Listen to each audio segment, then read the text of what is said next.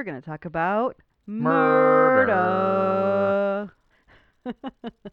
yep, we're going to talk about murder tonight, but before we do that, I know I'm late to the party. I'm late to the party with all of these, but I just found Small Town Murder, and I think they're fantastic. I absolutely have laughed my ass off several times over the last few after la- over the last week or so. Definitely a good podcast to check out. They're better at this than we are, that's for sure. So far. We're going to get there, though. We're definitely going to get there. But they do a different thing than we do. We're coming for you guys. But in a nice way. In a nice, like, we will support you and we'll be podcast buddies sort of way. we'll high five you as we pass you. Probably not because, No, I think they're they're gonna win. We can just do like we can like run up to them and high five them and then go back to our Go place. back to our place. We're like, thank you. Uh, they're lovely guys. Uh, it seems like they're f- having a good time doing it. And uh, You should you guys should go check it out. I it's, mean, it's listen definitely to listen to the whole of our podcast, and then go check theirs out and get addicted. And they tell do their, they do one every week. We do one every month. So and and tell them where you came from. yeah, tell them. Oh yeah, go ahead because they're lovely, and I think that they would appreciate us sending you over. And uh, I don't think they're gonna t- talk about us, but it would be nice just for you guys to be like, hey, this podcast likes you too. So anyway, uh, tonight So what are we talking about tonight? Tonight we're going to Scotland, Adrian. We're Okay. all the way to Edinburgh, Oh. Scotland. Oh my, this is our first uh, uh, international uh, murder that we're talking about. Okay. And it's not. Adrian, honey, Yes. this is a probably the hardest I've worked since doing since starting this podcast. Okay. This has been an up and down situation for me because I picked this case two months ago. Okay. thinking granted we're and we're late because this is i'm a terrible at deadlines don't tell my editors um I am your editor. You're fired. no um and I'm i a, I'm a good editor. This is still probably going to come out on time. i ordered a book because since it's a murder that happened in scotland there's not a whole lot of information in the us about this murder because we don't know we don't care There hasn't been any investigation discovery uh, shows about it. No, there hasn't, Adrian. There hasn't been any investigation discovery shows about this. However, I found a documentary, an English documentary about it, and it and the reason I chose it was because I could not believe the foresight of the police department. Interesting. So this was initially going to be a and it still is going to be. I'm going to praise the police in Edinburgh quite a bit in this podcast. However, it is what I originally thought was going to be this like police positive, they are really great, awesome, awesome, awesome stuff has turned into a twisty, turny, ridiculous amount of crazy shit that I cannot believe that I I stumbled upon. Well, color me intrigued. Exactly. So the what the press dubbed these this case. The press and really like it's kind of a natural thing because it the place whatever. We'll get into it. It's a natural way. It's not surprising. It's not even that terrible what they've called these. They call them the wor- the world's end murders. Simon Pegg did it. I knew we were going to get immediately into this. So I Nick Frost did it. Bilbo Baggins did it. So we're going to talk a little bit about we're going to get this out of our systems because this is much more serious than that excellent movie, which by the way, I'm a super huge Simon Pegg and Nick Frost fan, and that movie is pretty great. It's That's not an understatement. it's not the best of the Cornetto trilogy, but it's definitely a good movie and it's definitely one of those where it's like, "Ooh, I really want to watch it." And right now, I really want to watch it, and we'll probably watch it after this, we're done recording this podcast because I am 100% in love with Simon Pegg. Yes? I, I can vouch for that. A hundred percent. So, first of all, we're going to talk about what the World's End is. World's End is a pub. Okay. It's in Edinburgh, Okay. and We're already deviating from the movie.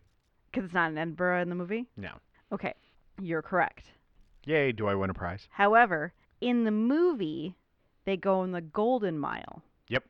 In reality, the World's End is at, and in the movie, the World's End is at the end of the Golden Mile. Right. Okay. Right. In reality, Just just an FYI to everyone out there, this is not the movie was not based on this. No, not even kind of. No, no, no, no, no. We're just making jokes because they called the murders the same as the movie ish. There is a pub. There's a pub in Scotland called the World's End, and it relates to this case. But it is not.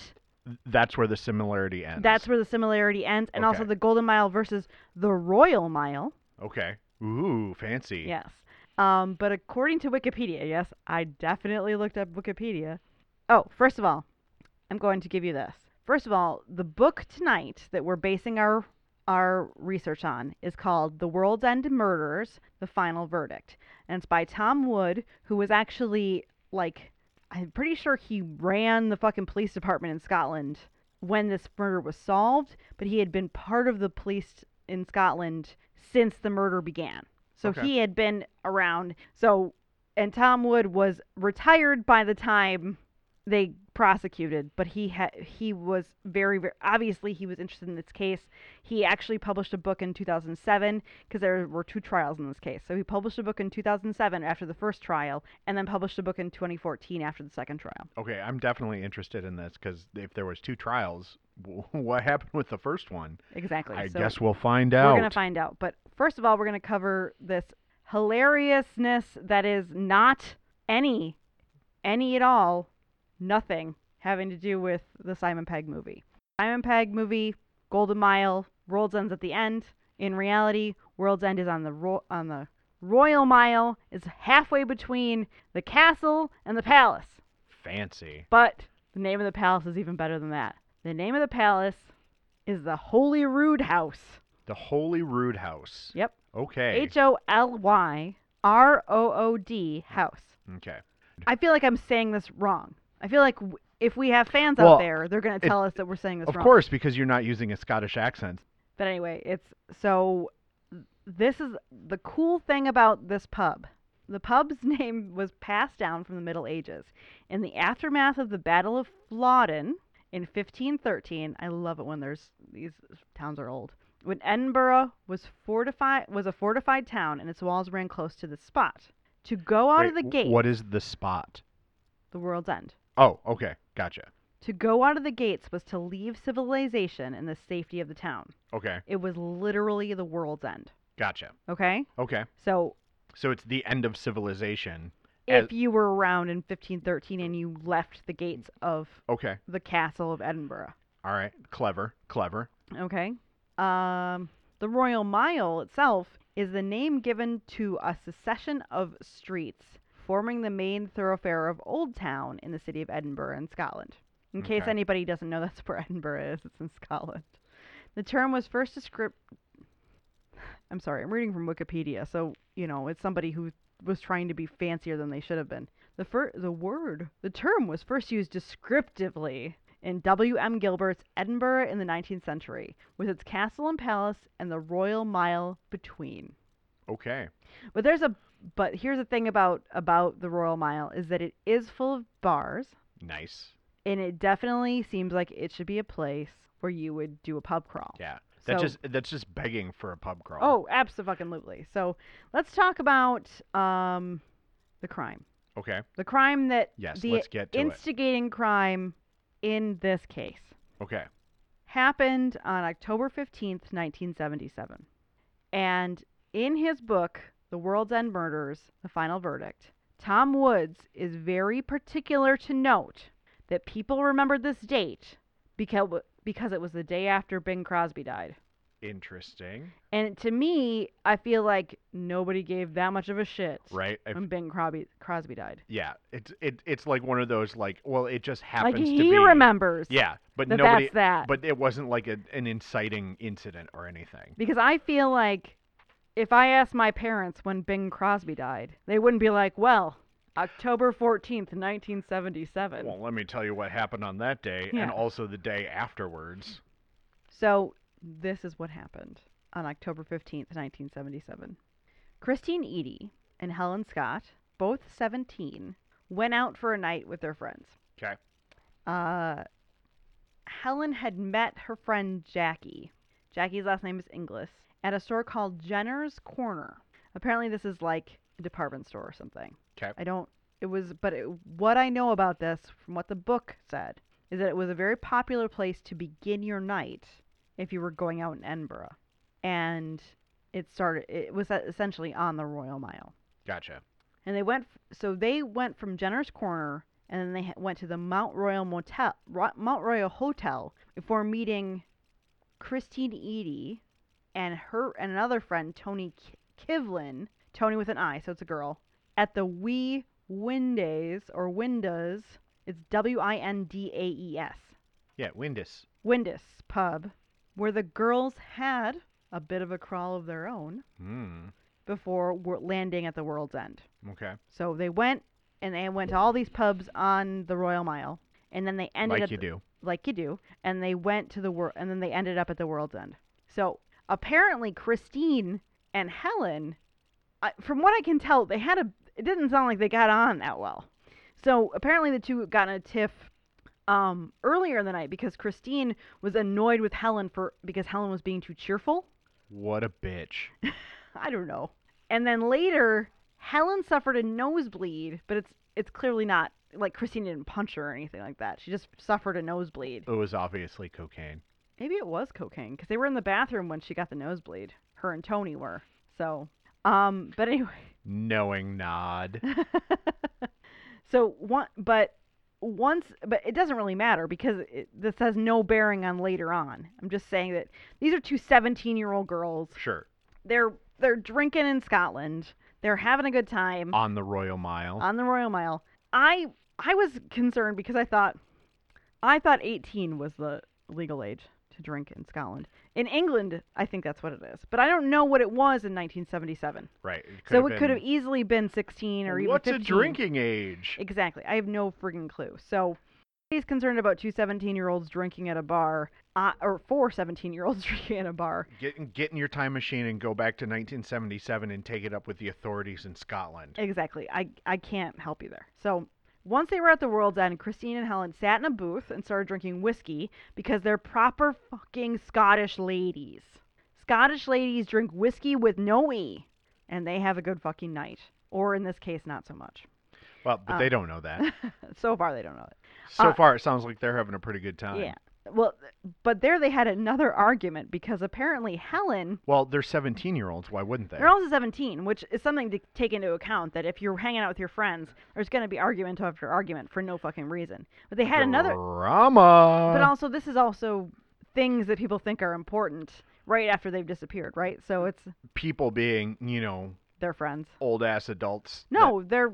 This is what their friends told the police oh, that they had a, a fight. that they Or- had ar- they had these arguments. They had so a it's- row, if you will. They- I almost wrote row on here because I was like, I, I definitely used flat a bunch and almost used a bunch of less non-American terms for things because I was like, so they had another tiff or they had another row because Christine was making fun of Helen because Helen called a boy in a different commu- different town or a different place, and he had she was making fun of her because the boy was like didn't have a phone at home and had to mm, she had to call him on a on a payphone or something. Well, I mean, it's 1977. Everyone's calling everyone on landlines. No, but he like left his house to go to a payphone, and that's what she was making fun of her for because he didn't have a landline. Oh, because he was a country bumpkin. Yeah, I think so. Yeah. Yeah. But it's like, why are you hanging out with that guy? And so Helen like stormed out, and her, and if she'd left, she'd be fine.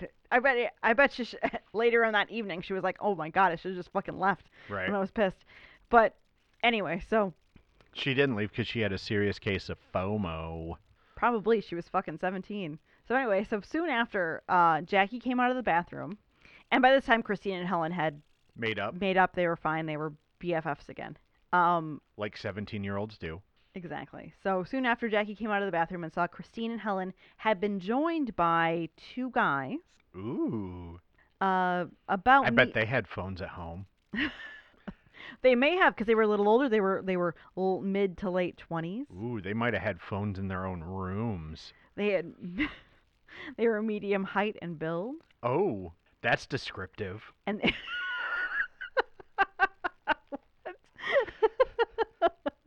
and they were dressed in typical '70s attire, aka tight shirts and bell bottoms. Way lot wide lapels. and I think it was super funny. Past their shoulders lapels. I don't know if this is if this was a because in the United States we call these bell bottoms, but in the book Tom Wood calls them flared trousers, that and- sounds like bell bottoms. and I and I think that Tom Wood is just throughout this book. I have to take a moment because this is a terrible book in many ways. it's a good book informational wise. I got all the information that I needed from this book to present it to you and have you and have you laugh or have you be very upset because this is quite a tragedy. But I mean, it's not a tragedy yet. It's just some girls having a good time so far, so far. Um Soon. they it w- it seems to me that somebody either that either he I don't th- I don't want to say he self-published because it's not that bad, but there are some places where I'm like, who the fuck edited this thing? And granted, I'm a writer and I'm an editor, and I and I tend to pick things apart when I don't when I don't understand how how that could have passed. But it's it's the book itself. I'm holding it in my hand. I'm looking at it right now, and it's I'm not holding it in my hand, but I'm looking at it right now, and it's a good. It's like a solidly published book by by a publishing company. It's not somebody self-publishing. So for me, that he could get away with some of the stuff he there, there's he repeats the same shit over and over again throughout the book, which is which just drives me crazy. But that could be because it was two different time periods when he wrote it. Wrote it. I don't know. But also, I don't know if Scotland people don't use commas. But Jesus Christ, they could use at least a hundred more commas in this fucking book, at least. And it just drove me crazy. And also, he is old as shit. This well, guy. obviously, I mean, you would have to expect, being that he was a cop in 1977 and it's currently 2018. he goes off about how young women drinking is has caused rapes and stuff to continue to go up and he's like people don't want to people don't like that i say that but it's true and it's just like it's not true people could just not men could just not rape women and women wouldn't have to worry about having to have a drink Right. yeah, that's the most political I'm going to get on this show. But I'll tell you what, that's the truth. You could just the rape people who rape people could just not rape people, and then women would never have to worry about having a drink, having too much to drink when they go to the bar. So fuck you for. So after Jackie sees them talking to these guys, she's like, whatever. They look fine. They look normal, like normal guys. It was. It wasn't. They weren't creepy. They weren't weird. Although personally, if I saw my friends talking to two 20 year olds when I was 17, I'd 25 year olds to 30 year olds, I'd probably be like, really? Yeah, but would you though? I don't know. That's a good question. Yeah. I don't know. I don't. I don't remember being 17, but I just know that, in, if they were cute, I wouldn't care. But if they were, I don't know. I've seen pictures of these guys, so they probably weren't cute. But anyway, anyway, Jackie goes on with her night. She's having a good time, and somebody says, "Hey, do you all you girls want to go to a party?" And Jackie goes, I want to go. And then Toni goes, I'm totally in. And they go up and they ask, Mistake. You should always finish your pub crawl before you go to a party. I think they were done with their pub crawl. They'd been there for a while. So anyway, um, they ask Christine and Helen if they want to go. And Christine split, straight up says, Nope, I'm not in. And Helen doesn't even reply. So she's just like talking to these guys and she's like into this conversation and she's nothing. They're leaving their friends in the bright light of the bar. They're not they're just talking to some dudes. There's no reason to think that there's a, anything bad's going to happen. They're going to go home, they're going to get a cab, they're going to go to Christine's, whatever. Everything's going to be fine. Unfortunately, Kristen, Christine and Helen were never seen alive again. So I'm going to tell you a little bit about them because I feel like we should know a little bit about them. I don't have a ton because they were 17 we weren't we're not talking about long life lived here It was they were 17 and it was 1977. Exactly, So, so- no Facebook. so both helen scott and christine eadie it's either eddie or edie but e-a-d-i-e makes me think it's edie Okay. came from good loving families they were both brought up in edinburgh helen by her parents margaret and morian m-o-r-i-a-n Okay. i bet it sounds really good in scottish but in english it doesn't sound as good Okay. Uh, and Christina was brought up by her maternal grandmother, but she does have a mother named Margaret as well. So they both have the same mother's name, pretty common name. Yep, especially in that time. Uh, the girls had known each other since secondary school. Uh, they'd gone to school together at Edinburgh's. I'm sorry, Edinburgh is spelled in a way that I'm going to accidentally slip every once in a while. Sorry, guys. They went. We preemptively apologize for any Ed- Edinburghs that happen in this Yes. podcast. Um, so they had known each other since secondary school, where they went to Edinburgh's Firrhill High School. It's 'Kay. two R's, so it's Fir Hill. I don't know. It's probably just Fir Hill. Um, I don't think that university was at the time. I mean, in the U.S. it wasn't as important in 1977. Um, so I feel like in Scotland it wasn't because it seems that they both left school at 16, which is the standard if you're not going to do A levels, Right. right? Is that what it is? Is A levels yeah, is A the is the college preparatory stuff Yeah. that they do in the UK. You betcha. Um, so at the I'm obviously talking from a level of expertise here Yeah. in that I've watched, you know, The In-Betweeners. the Inbetweeners and Harry Potter. but I I think so we- sh- so they, they they they skipped out of school before they had to do their owls. yes. Okay. Uh, so at the time of their deaths, Helen was working as a at a kilt shop, which is the most fucking Scottish thing that could possibly happen, right? Right. Like, I love it. I think it's great. But she also hoped to pursue a career in childcare, which is lovely. And she was very young, and so she probably had plenty. Of she had plenty of time. If she'd lived, she probably maybe she'd been a, a nice preschool teacher or something, Or a kilt maker. Or a kilt make. Maybe she would have fallen into it. You know, uh, kilts are still quite popular in Scotland, as far as I know. Kilts are quite popular in the U.S. too. Not as popular as they are in Scotland, though. That's true. I think. She also had a boyfriend, which is always nice. Um, Christine was working as a typist for a firm of surveyors in Edinburgh. Uh, she had her own flat, and she was seemingly doing well. I mean, well, I mean, having your own flat at 17, that's that's pretty good. Yeah, I mean, even for nowadays. and she had previously, before she was working as a typist, she had worked for the the, the city education group. So, like, you know, this Department of Education. She was working for that in the city of Edinburgh until she decided to do typing for for surveyors in Edinburgh. And I feel like typing was probably a, a she was probably doing that there too. Right. Let's be honest. Like, there's not a whole lot of, Well, I mean, at the time, being a typist was probably a hot commodity. especially when you're 17 Yeah. and you're, you know, you're starting out. Well, I mean, at any age, I feel like I feel like at that point, like like you know, because that was a time when when when typing, ty- being capable of typing on a keyboard, uh, was women's work. Like it, Mhm. Business people or anybody else, men didn't type on keyboards. You got a secretary to do that, and if you had a secretary that could type good, then you know they were good. They were a hot commodity. men were busy doing shorthand and being journalists. So the morning of October 16th, so we're gonna we're gonna fast forward to the day after the girls were all at the bar. So the day after the day after Bing Crosby died, Yes, the day after the day after Bing Crosby died. I feel like I'm I'm knocking Tom Wood a lot, but he wrote a good book and he cared, and they all cared a lot. The police cared a lot.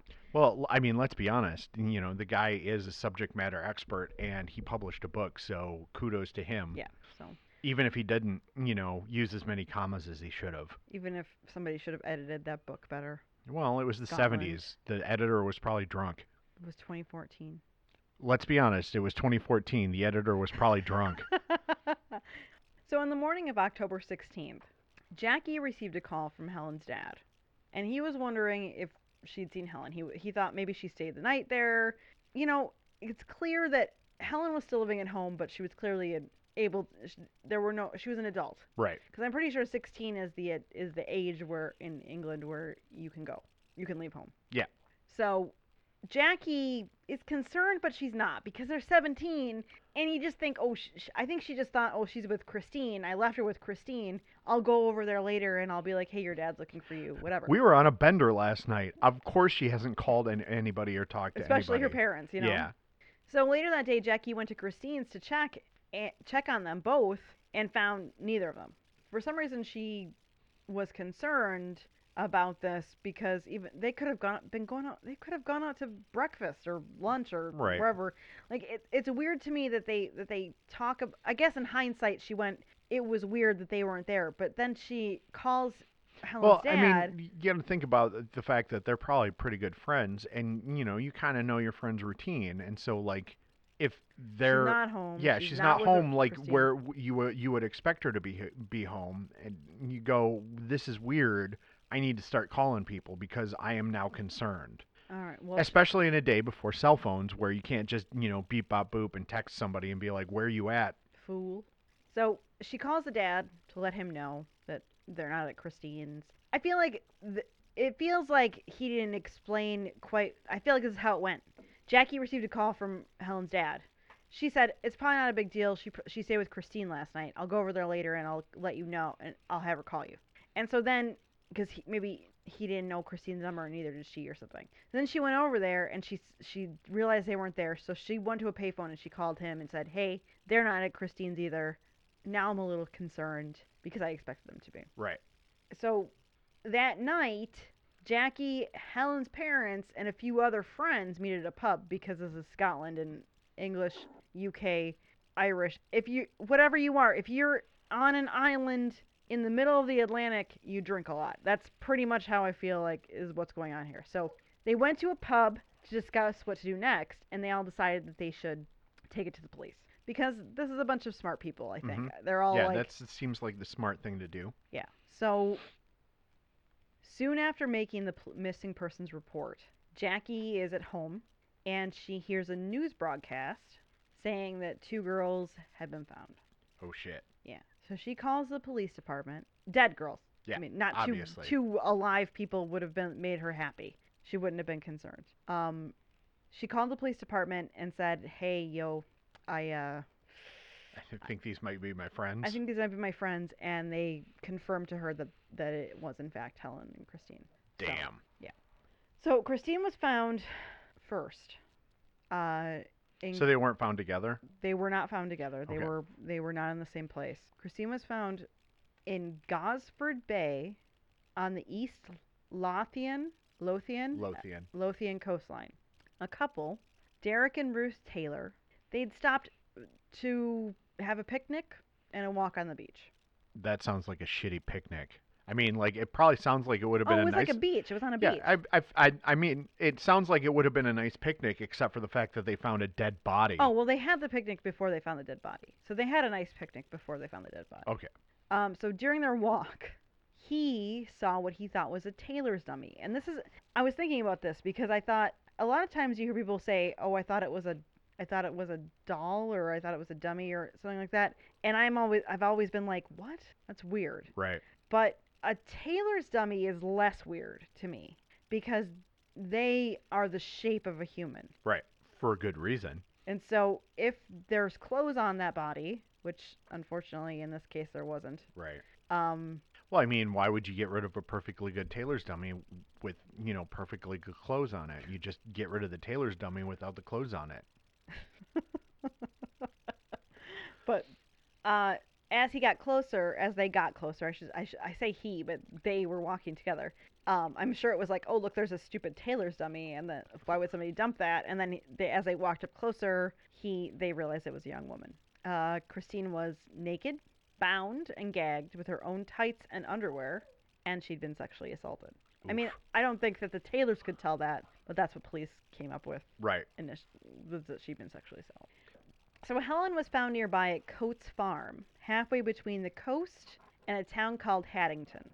A gardener named John Mackenzie had left his cottage for an evening walk with his dog. See, this is the thing is I I thought that they were going to be found in the morning. That's usually Right. how this goes is that somebody wakes up and they're doing a walk of their property, but they they weren't found until the next evening or late afternoon next evening Gotcha. which is an interesting fact, but not really. I mean, it doesn't really matter when they were found, does it? Like, No, but it, it it is interesting to think about it because you think you do think that like you, they're that a body that was left in the middle of the night. You, you would think that that was going to be found like Right the away. next morning like somebody just happens to be like out for a run or a stroll or walking their dog or you know the things that people usually do in the morning and then it's like well no because like I guess that kind of points to a really good dump site, I guess, because like I guess. people go out and they do their morning routines and they don't see the body and then it's not until the evening time when somebody's like actively in that area for a very specific purpose and they find the body and they go, "Hey, I found a dead body." And they're like, "Oh shit, this body's been here for 13 hours, 14 Yeah. hours or something. But, so anyway, what's funny about this, So I guess it's not the best dump site, but because they were found the next day. It's not like it was, you know, mm, three you know, months down the road. 12, or- 12 years later Yeah. or anything. But Gar- Be- John Mackenzie is the gardener. He left his cottage for a walk with his dog, and he also found what he thought was a tailor's dummy. So this was just must be like the the fashion area of Scotland or something because Or just that- everyone's everyone's got tailor's dummies that they're throwing away. Or it's just that these girls were so like creamy pale that they just looked like tailor's dummy, which is which is I like my idea better. Yes, yes.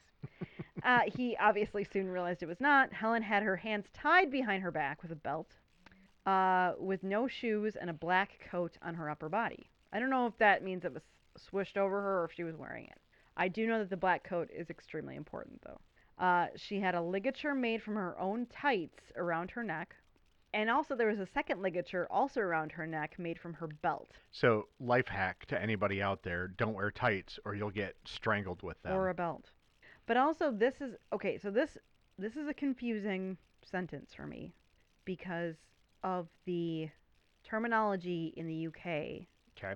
that I understand is one way but could mean something else. So it says her pants lay near her head and police surmised that she had been gagged with them and and then spit them out. Yeah. Pants in the UK. Pants in the UK is your underwear. Yep. So I don't know if that means that it was her actual pants because they used underwear earlier to describe what to describe Christine. Yeah, but you got to look at the context. They they they surmised that that they well, were I used as said a gag. surmised. that They didn't say surmised. Okay, but still, like if they're u- if they're if they're guessing that they were used as a gag, you're not gonna shove somebody's jeans, Jeans in there. into their mouth. right? Like that's yeah, what I was thinking. Yeah. So it's da- I I I am with ninety percent surety saying that that they're talking They're about talking about her underwear. her underpants. Yes. Yeah. Okay. So, but also in addition to that, they they thought that she had been like her tights had tied her underwear into her mouth. So they had put them. They used her tights to keep the her underwear in That's again. or you know, keep her pants in. And I was like, but you wouldn't need. I- And I literally, um, when I first read that sentence, I was imagining a pair of pants, like jeans. jeans, Yeah. or a pair of like slacks. God, that's an old term. Shoved in her mouth, but like only like the end of it. Like I was imagining like like the end where like the end of your pants, The cuff of your pants. the cuff of your yeah. pants in her in her mouth, and I was like, oh no, they think they call pants panties pants Right. in England at least. So they probably do in Scotland. This episode brought to you by pants, You're doing a th- the thing you wear under your slacks. so obviously the murders caused outrage In the pants community. in the pants community, in the entire community of Edinburgh, and probably the rest of Scotland. If they, I mean, if there, were- I, I can't imagine that two, a double murder wouldn't make the papers Right. throughout the throughout it. Gotta sell them papes. Well, I also think you know we're talking about a relatively safe world. Yeah, I can't imagine like that wouldn't make the national papers. I feel like the U, the whole UK knew about this. Oh yeah, for sure. And they called them, of course, they called them the World's End Murders because that's where they had been last seen. Right. But that's neither here Plus, nor there. plus that that makes for great headlines. You know, the world's end. The world's end murders. Oh, it's catastrophic. It's Armageddon. No, it was just the name of a bar. To be honest, I don't. I didn't actually find out. Uh, full disclosure, I didn't find out if it's still standing. I The feel like pub. yeah, I feel like it wouldn't have. They, I mean, Right, if like, anything, well- it may have gone out of business because it was, you know, no longer. Yeah, b- because of notoriety of the case or something. No, maybe. because it w- because it's been fucking forty years and they're Yeah, but thirty years, we're talking forty about years, and we're we're talking about about the United Kingdom where like you know things last forever. It's not like New York City where I don't know if it's open or not. where like a bar will will open one week and then it'll be closed like two weeks later because they couldn't make it work. It's yeah, like we're not talking about London or or New York. I bet in London it's like that too. probably yeah. It's, Only in the fancy areas, though. I don't know. Who ca- I don't know Yeah. anything about England, but I'm gonna go there someday. I hope. Anyway, so let's get on with the murder. digression. So, this was the first case of its kind for. Okay, so in the book he says this was the first time this ever happened in Edinburgh, and I was like, probably in living memory. Right. Uh, let's not give it. Let's not go all. The, I mean, we're talking about hundreds of years. Yeah, I, would We're say Ed- about- Edinburgh has probably a long and storied past, and I don't think that this is the first time that two women have been murdered for going out drinking. yeah. So let's go with living memory. Right. But I'm gonna say that it, because this is true, is it was the first case of its kind for the newly formed Lothian, L-O-T-H-I-A-N, Lothian. Lothian and Borders Police. they'd only been around for about two years at this point. So what had happened was the Scottish, um, I want to say police force, but what I mean is like their investigative. I I don't know. Police force. We'll go with police force. Okay. Um, had recently decided to cut out like individual police departments in different towns and kind of do like a Centralized police Like- force kind of thing. little centralized place. So if you like in Edinburgh, Edinburgh, bit probably just in little like in areas of Scotland they had. So what it was is they they they made it so that there was like a a central location for certain areas, Okay. and all the police worked out of that location. So like they consolidated down. They consolidated, yeah. So this was the consolidation of the Edinburgh Police, Lothi- Lo- Lothian, Lothian, Lothian. Lothian and Peebles Constabulary. Constabulary is such a good word, isn't it? I agree.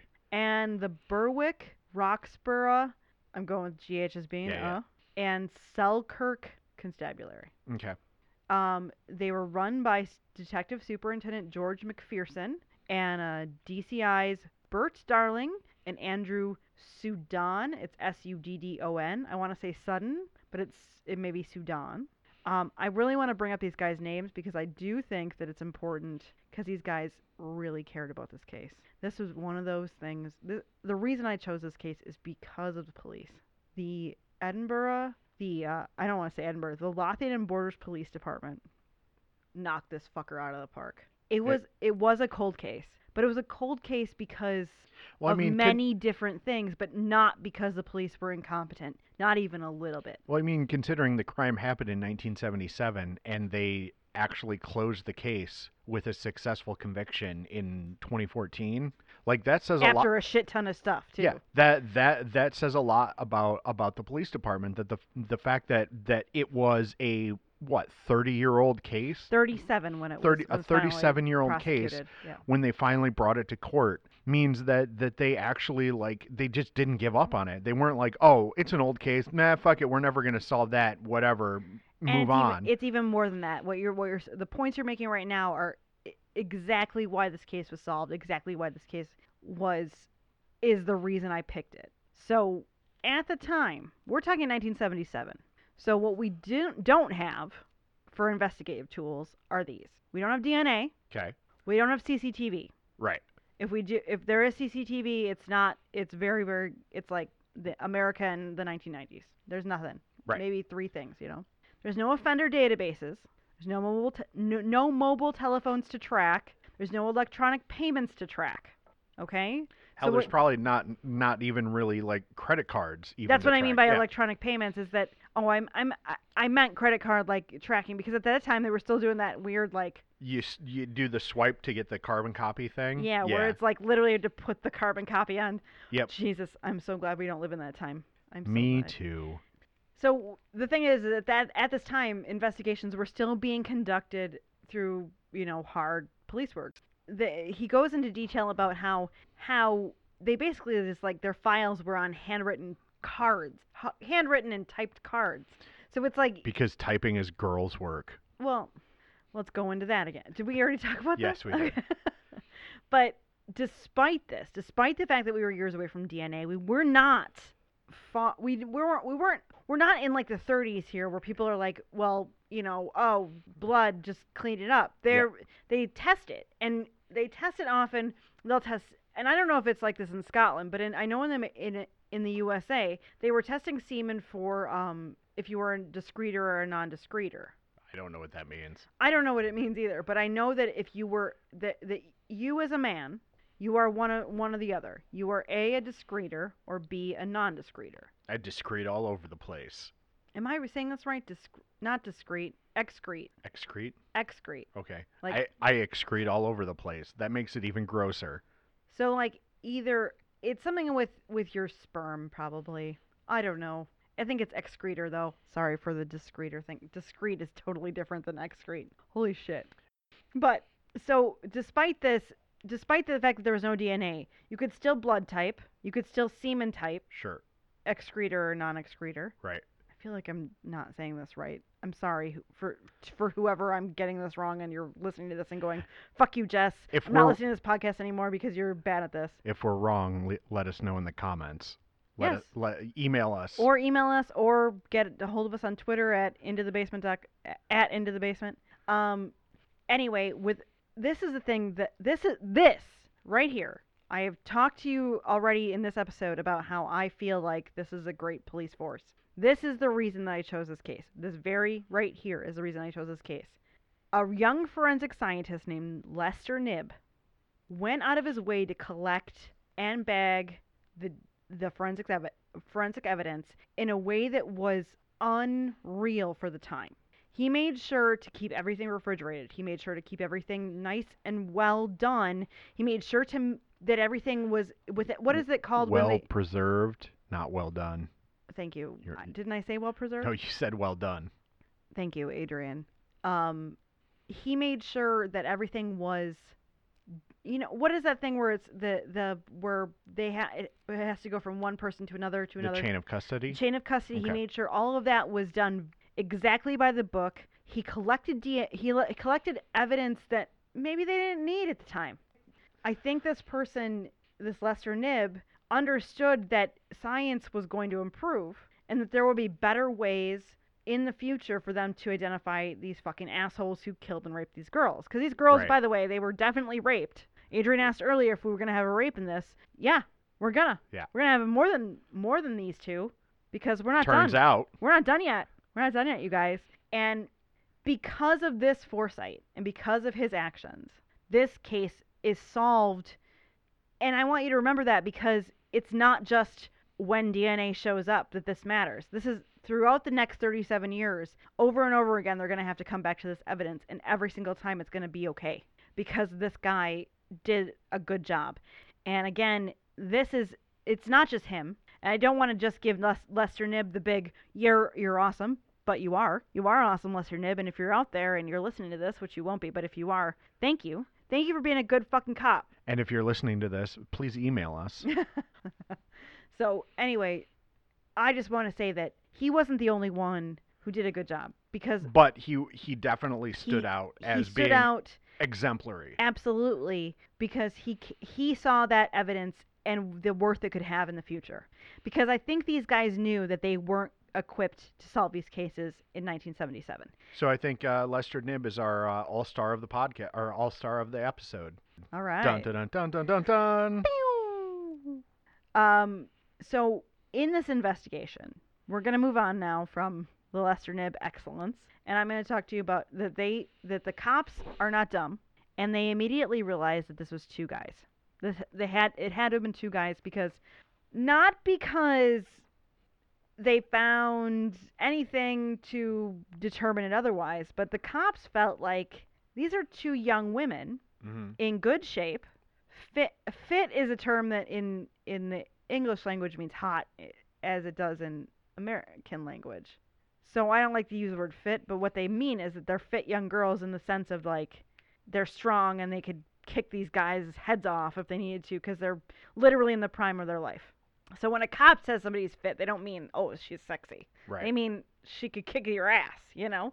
And uh, they were surprised that these these fit young girls could be um, controlled by one guy. So Right. they they were like, well, mu- there must have been two, which was of- so so they followed the evidence. they followed the evidence absolutely. Um, and also two two patrol officers, like foot patrol officers, as well as a couple of um, just random witnesses had seen two couples leaving the bar that fit the description of the of Helen and Christine and these guys who people had seen them with in the bar. So Right. this isn't like a it's not they're not going out of nowhere and go, "Oh yeah, it must be two guys or whatever," you know.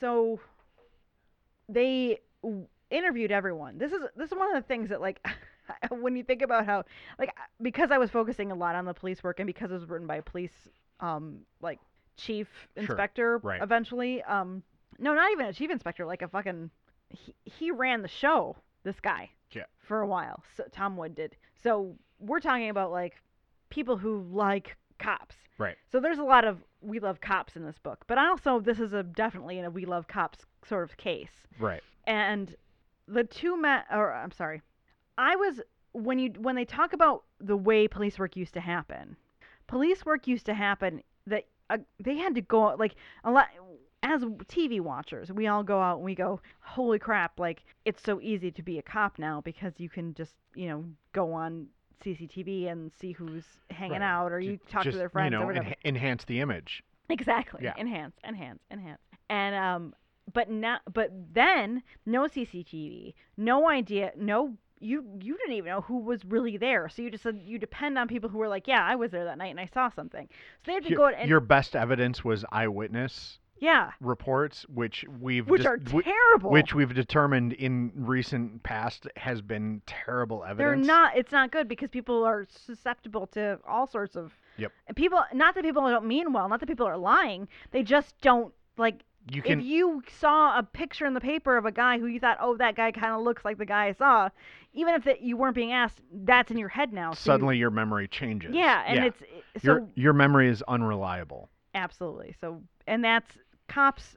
The fact that cops have had gotten anything done prior, solved any case legitimately before DNA is unbelievable. But what they would do is they would literally like track people, find out where they were, and like map it out on in the in the investigation room and be like, okay, Joe on an here. actual physical map.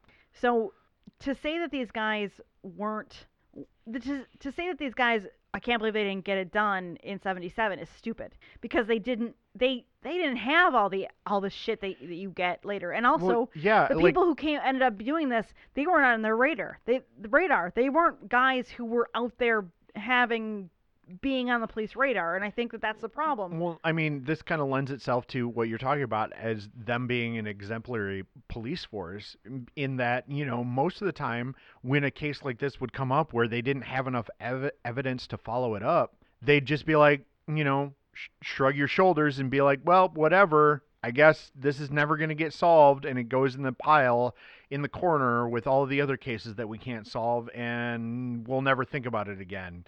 And this is this goes into exactly what I was going to say. So what it came down to is that they couldn't solve this case, right? They they had it open. The, Edinburgh is not a small community, right? Right. I would not say I, I don't know, but I feel like it's it's not Well, it's I mean, a bigger city in Scotland. It's Yeah. not it's not a tiny place. Well, I mean, it's like the capital of Scotland. So things are going to continue to happen. And so that eventually you can't have a bunch of guys on a case trying to solve it and there's nothing coming out of it. And the truth is, is nothing was coming out of it. All the male friends were cleared. The two there were they looked into uh, uh, the military because apparently the guys had like they were smart looking with short hair, which was very uncommon in the 70s. So they looked into the to the military guys, and that that didn't pan out all the sex offenders in the whole community were looked into and they that didn't pan out so we're talking about about they've done they've they've exhausted every single lead they could possibly exhaust and at this point they have to to shut it down and at this and because of that and because they knew that this case not only did they care a lot because I think because it was a couple of young girls who didn't deserve to die, which Right. is pretty much everyone who die, who gets murdered, but there were a couple of young girls who were who were just minding their own business, having a good night, going out drinking with their friends. No big deal. They had the rest of their lives ahead of them, and somebody and uh, somebody murdered them.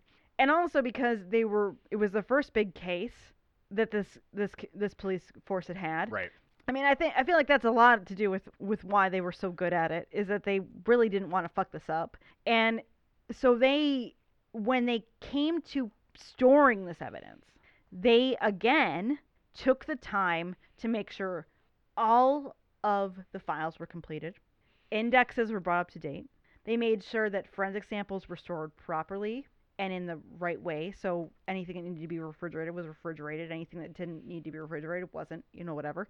And then anything, any evidence like clothing, which can possibly have more forensics evidence on it that maybe they didn't pick up on, was well preserved. So they Yeah. sealed it correctly Mhm. and stored it away in boxes. And basically, like there was somebody who was overseeing this. If you needed to get back into these files, you better be fucking serious about it, and nobody's gonna let you in unless there's a real fucking thing. Right. I think that when you're a cop and you and people and I think that you're I think it's 100% that they're just excellent cops. But I also think that these are guys who see a couple of young girls who died and no and they didn't get to solve it. And to them they want they want to do well for those girls.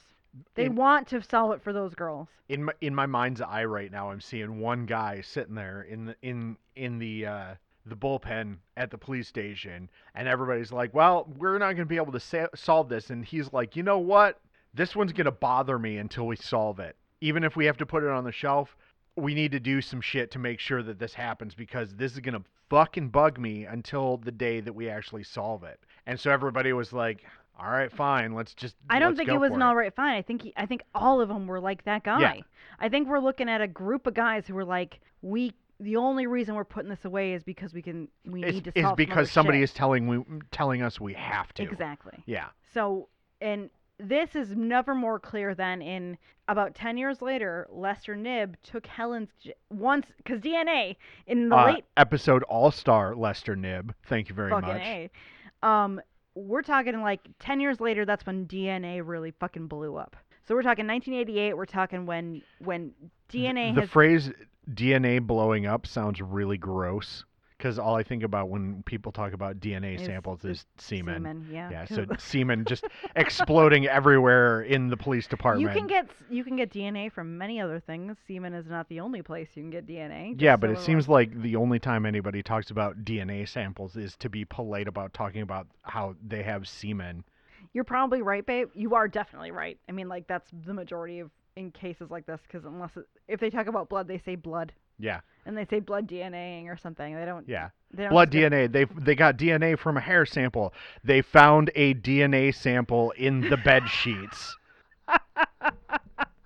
Yes, that's that's. yes, absolutely. You're absolutely right about that. So Lester Knibb, who, by the way, is pretty much there throughout all of these cases, throughout the whole thing, because that dude is like, I'm solving this motherfucker. They took Helen's jacket to be tested for checked for DNA and a partial profile, a partial profile, which in the 1980 in 1988 is like the best they can do, and that's really hey, we great found something. It's a partial DNA. and it was found and unfortunately I mean, I don't think there were any databases in 1988, so we can't we can't be like, oh, they compared it against some D- some shit because they didn't have anything to compare it against. Yeah, back then when they said they were comparing DNA samples, that meant that they were taking like blood samples from people in the area and then like literally taking one uh one slide and comparing it to it so the, the, the, so the sample that they it was so expensive at that time. It was literally, but that's beyond. Basically, they got this DNA profile, and this this is going to be the profile that's going to be compared against any of the because this is the thing that, that people don't understand. That people don't necessarily know about DNA. DNA is more actually any evidence is more often than not used to acquit people more than it or not or uh, I don't want to acquit is a legal term Rule rule them out. rule them out but more than it is to to to put them in 100%. So this is going to be a sample that from now on they're going to take, you know, cheek swabs from somebody or blood blood samples from people, compare them against each other and then if it fits They, they can say they can say, okay, this ninety percent of the people that we checked are not the people we're looking Yeah. for. Um, but again, we're the way they ch- the way they handled the forensic evidence in this case is so. And again, I'm gonna go off. I'm gonna go off on how much this is amazing because this does not happen in the world of of crime, especially in the 80s. You do not treat forensic samples this good. But these guys, in order to preserve the evidence, because at the time DNA testing was quite destructive, so you needed a big fucking sample to get anything. You needed like a like a quarter size sample to get anything. Anything lower than that, you you weren't getting anything. But because they realized that, they decided to they got a partial DNA. They were not going to ask them to do any more because other people were like, "Oh, well, we've got more shit on there. Get get it all, get it all, get it all, and test it all." They said, "No, no, no, no, no. This is clearly going to improve. At some point, we're clearly going to be able to do smaller samples. Let's just put that back into evidence, and if we need it later, we'll need it later." Excellent. Fucking amazing. Right. This does not happen. I don't. I can't. I mean, me. I don't know if it happens in Scotland all the time, but in the U.S., this shit doesn't happen. right. They just test the shit out of everything, Right. and they go, "Oh fuck it, we'll just test it all." And then like 30 years down the road, they've already tested 17 times, and oh, you finally got the guy you think really did it, but you can't test against him, and now the guy can't be convicted because fuck you, you know? Ah, can't get it. Sorry. Getting a little emotional. I'm sorry. I'm sorry. I'm sorry. Anyway, so they have this DNA sample now, so now they can test against people who are possible suspects. So throughout the years, suspe- suspects occasionally came to light, but none of them were the guy. So who fucking cares about him? Right. They didn't do it. Who Right. gives a shit, you know? Right.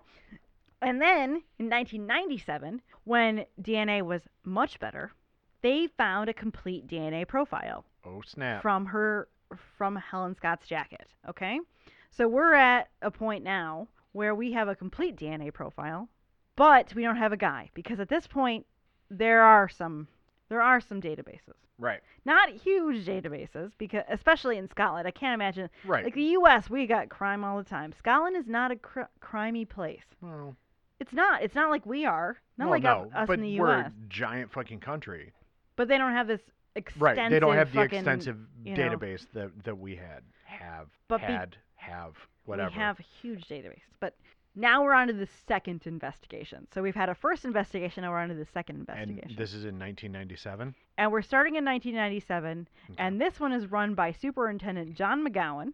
And Tom Wood, the guy who is the author of our book, is the Assistant Chief Constable. Okay. Okay, so right. we're Tom's moving up in the world. Moving on up. By this point, there is a system called the Holmes 2 system. Ooh, that sounds intimidating. It's a database. It's it's a criminal database. Basically, they just put cr- criminals in there. Okay. That is not as intimidating as it sounds. No, it, there was a Holmes that was released in 1985. Okay. It wasn't as good as the one that was. They re-released it in like 1994, Holmes oh. 2.0. and they called it Holmes 2. Um, the plan at this point, because they had DNA, was to run through the evidence, re-interview suspects, take any of sus- any of the suspects who they had originally who hadn't been hadn't been gotten rid of, or what's the term right now? Gotten rid of, Eliminated. eliminated, and do DNA testing. They got no hits. They had no suspects. McGowan retires. I put that in there just so we can go into the third investigation. Which started in. This is a little bit. I'm not really sure. Okay. The book is kind of jumpy backy forthy. Okay. This is why this book bothered me a lot because it was jumpy backy forthy. I had to like search for shit that should have been, con- you know, what's the term for in order? Consecutive. Okay. It wasn't consecutive. It was just like, oh, here, here, here, here, here, here. So, third investigation, Superintendent Greg Dobby takes over. Okay.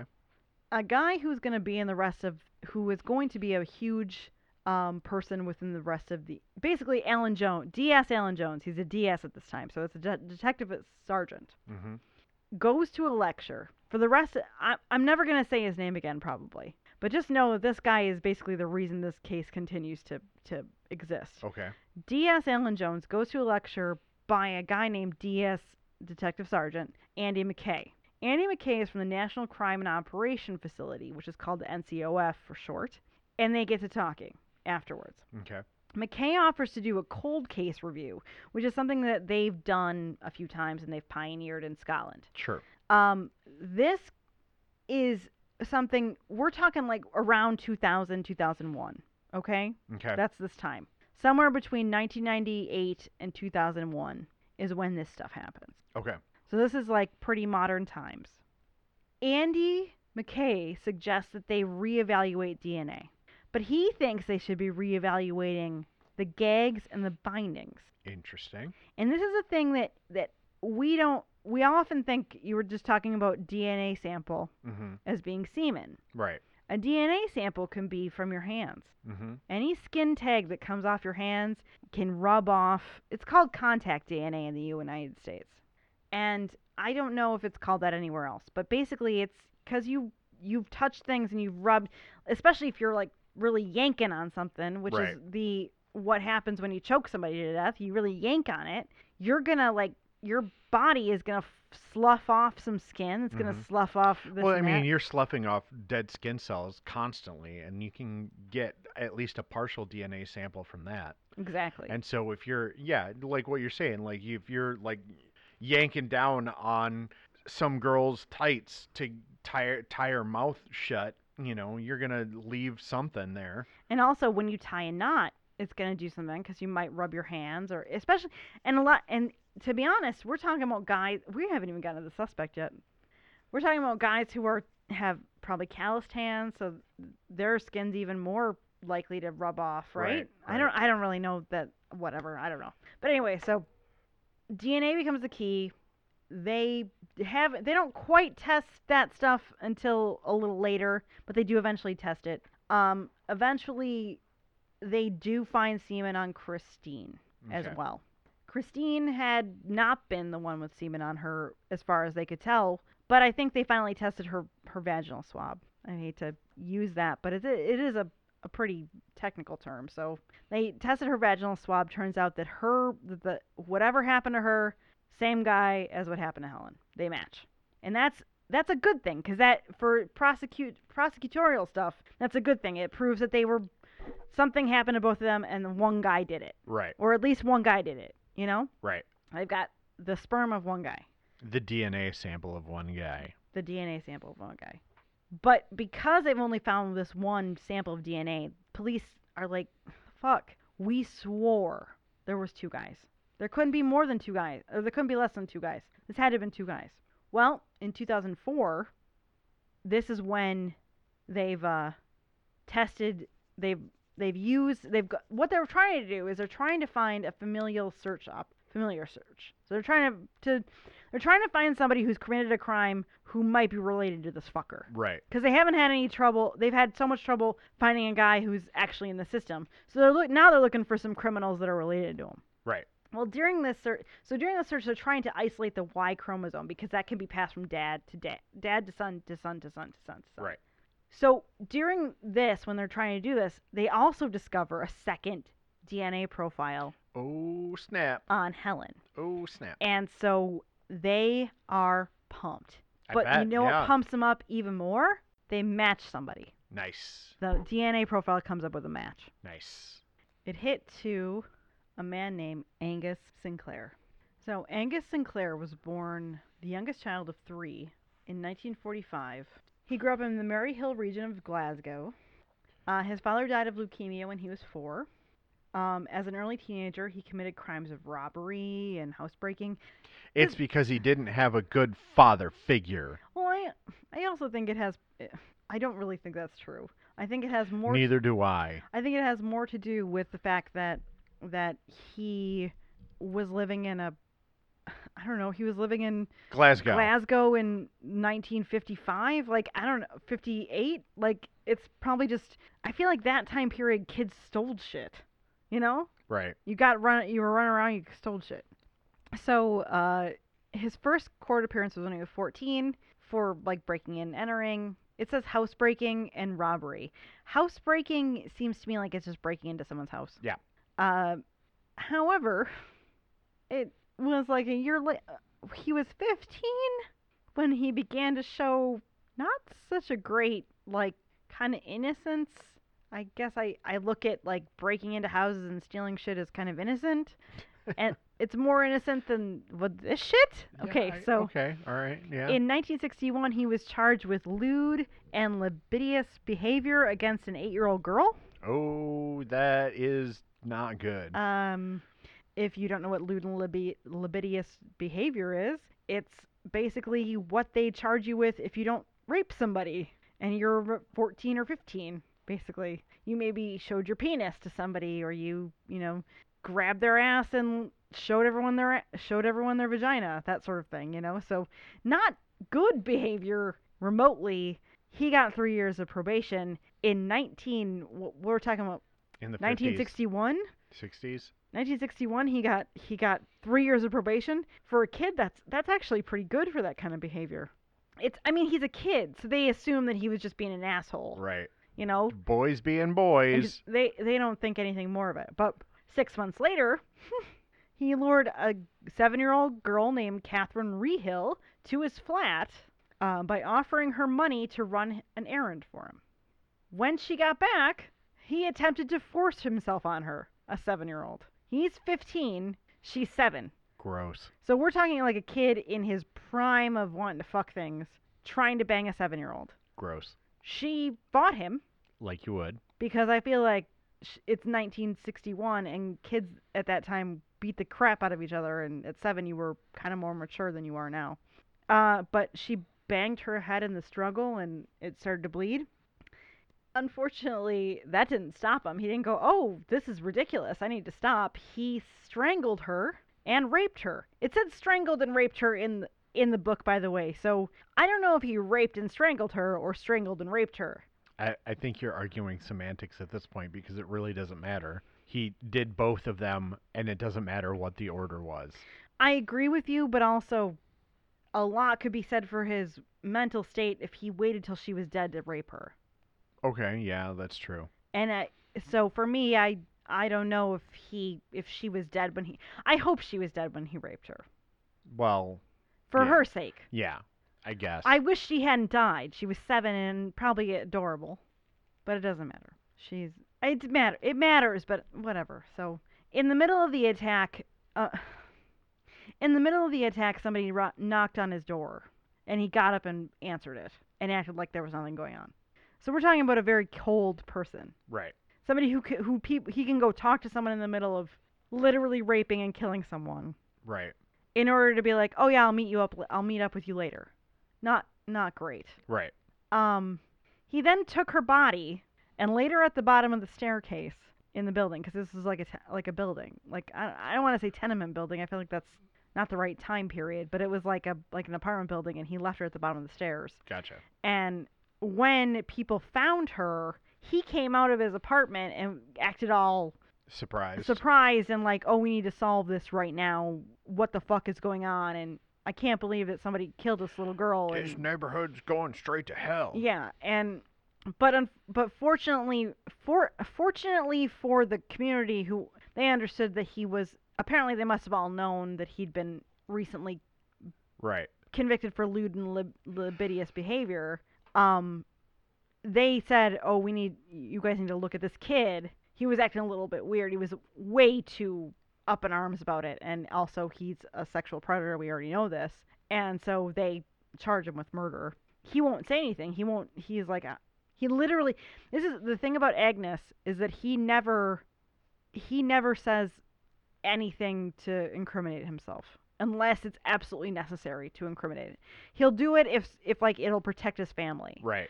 but only one time. He so he gets in trouble because of because of something. He realizes his wife could be in trouble later on, and then he he says, "Okay, well, I don't want her to go to get in trouble, so I'll admit to it."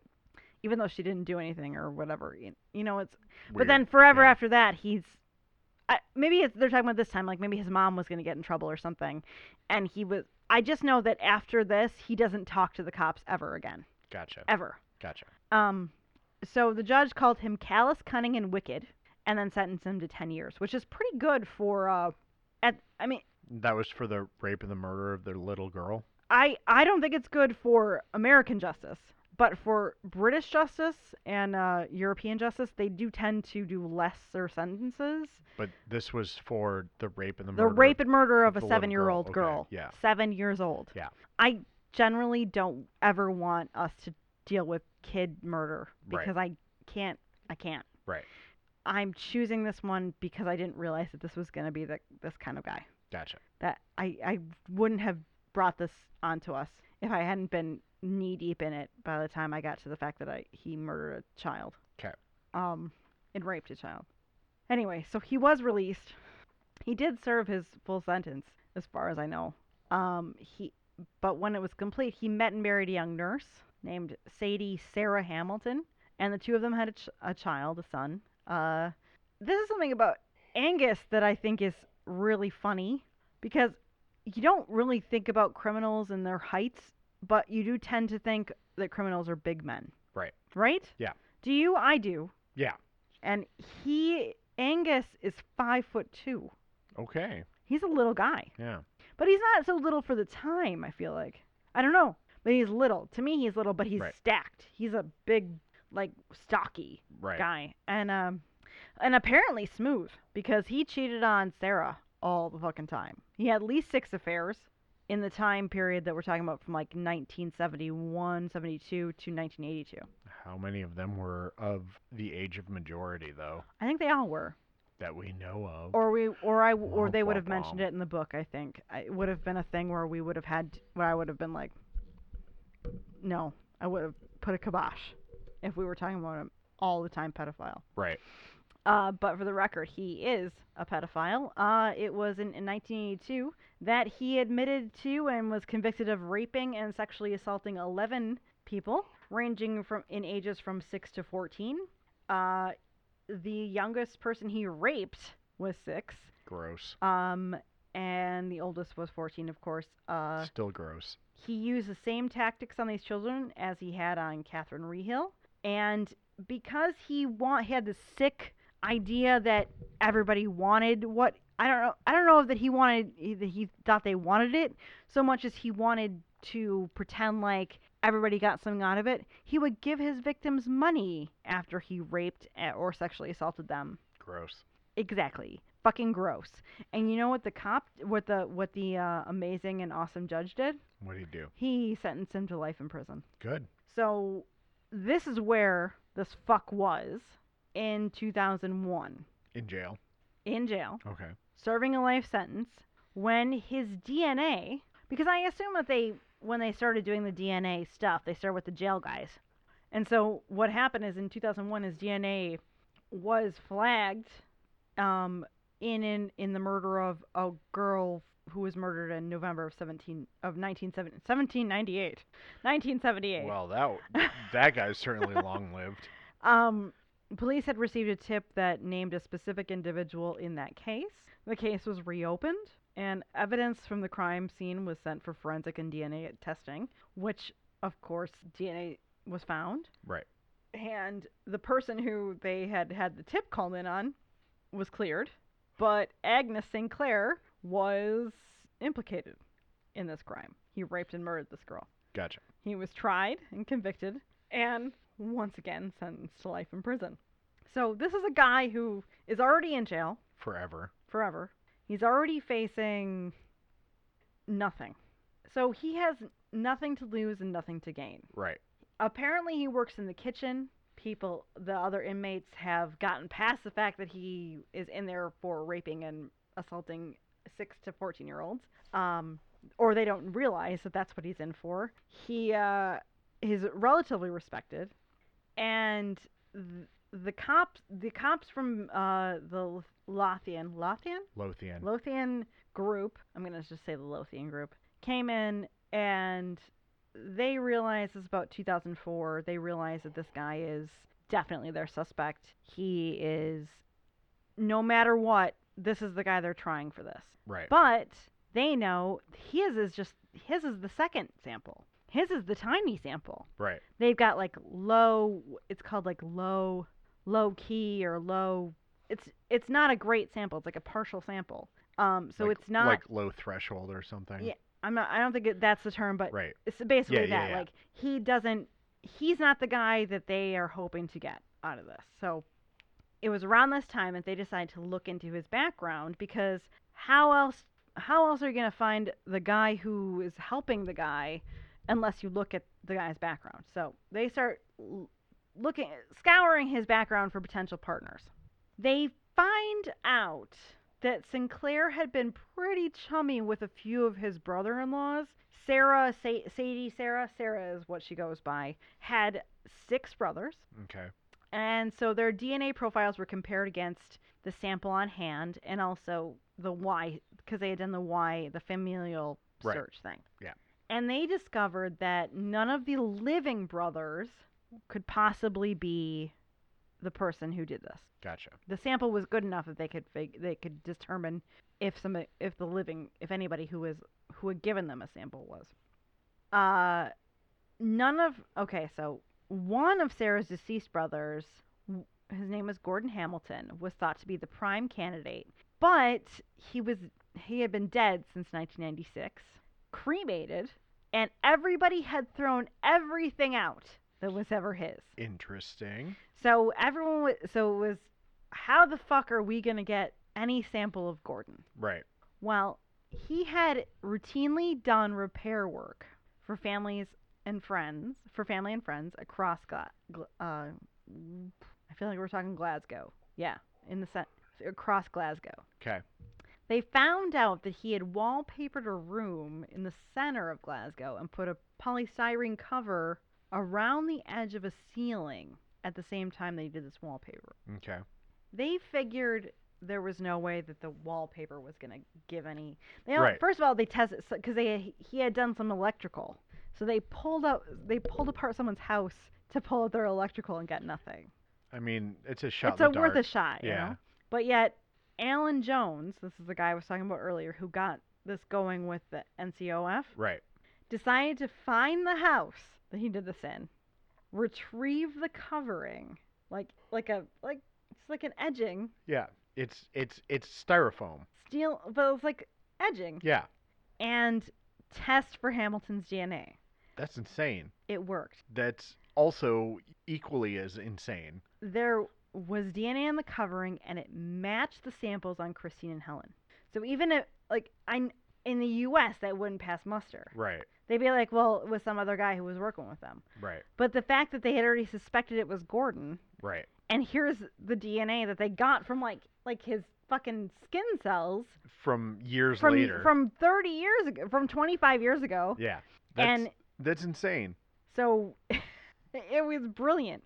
Ladies and gentlemen, crime does not pay. Crime doesn't pay, and I'll tell you what. But the thing, the sad thing is, is that because this would have been a slam dunk case because they had a full profile on him, Mhm. would have been slam dunk, but they can't prosecute. He's dead. Right. So the family at least knows it's this guy. Right. And now we can go on and go, okay, well, he was working with his brother-in-law. right. So there's another connection. And that's the thing, is that it's another connection to Sinclair. Right. Another connection to Sinclair. So it's about this time that police decide to con- to really look into Agnes Sinclair. Angus, not Agnes, it's Angus. I keep saying Agnes. Yep. Fuck him. He's an asshole. He fuck kids. Yep. He's Angus. Yep. Or Agnes. Um, so they finally connect him to the World's End case in 2004, and they start to look around for similar cases because they they're like this seems a little bit too uh, uh, complex for somebody who just started killing. Right. And uh, so they start looking for women who were murdered in the late 70s and early 80s to determine if there are any more cases connected to them. And they so they, they create a database. This is I, I feel like I don't know anything. I don't know if this database still exists or if it was just for this, but they call they created a database called SCOTHOM that is comprised of every homicide of a female from 1968 to the present Okay. except for there was apparently a um like a hijacking a uh airplane hijacking that the plane blew up and they decided they weren't going to include that because clearly that wasn't them. Right. and also that wasn't didn't count. I mean a lot everyone a lot of people died. It wasn't just a couple of women you know? Right. like they were just looking for women who were specifically targeted.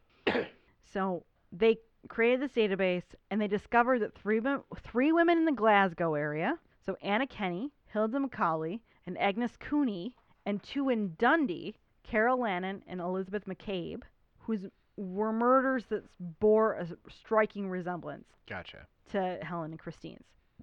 The police in these areas joined forces, and this doesn't happen. I mean, it happens more now. It ha- it's not surprising that this happened in 2004, but they joined forces and they and they they uh, called the operation Operation Trinity, which encompassed the three different police squads. Okay. Right.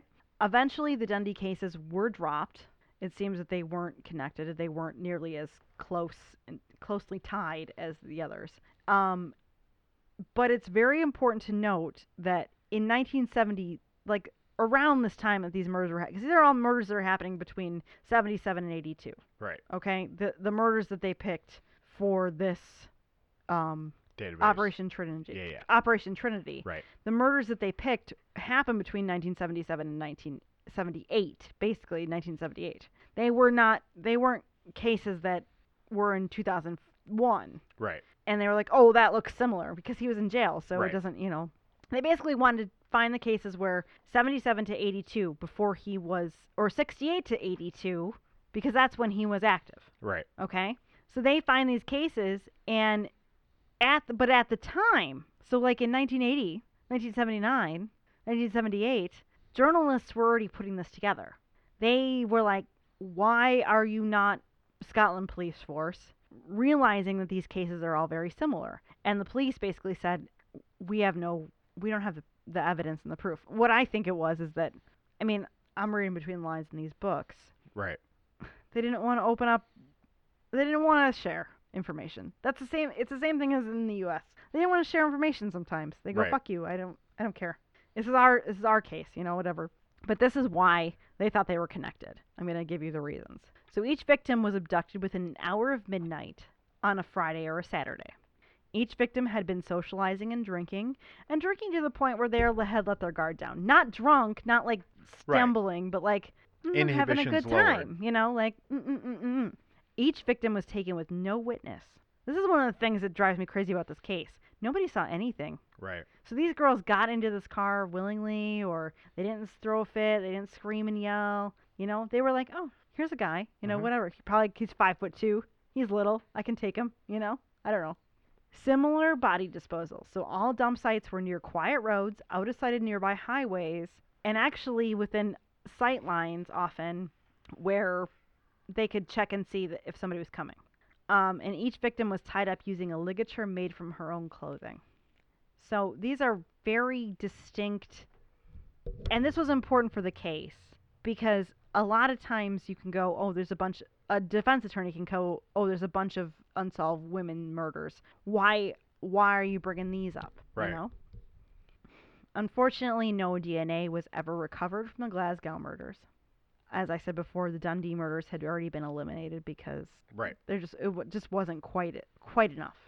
However, in the case of Anna Kenny, there is a connection to our suspects, a bigger connection than in many.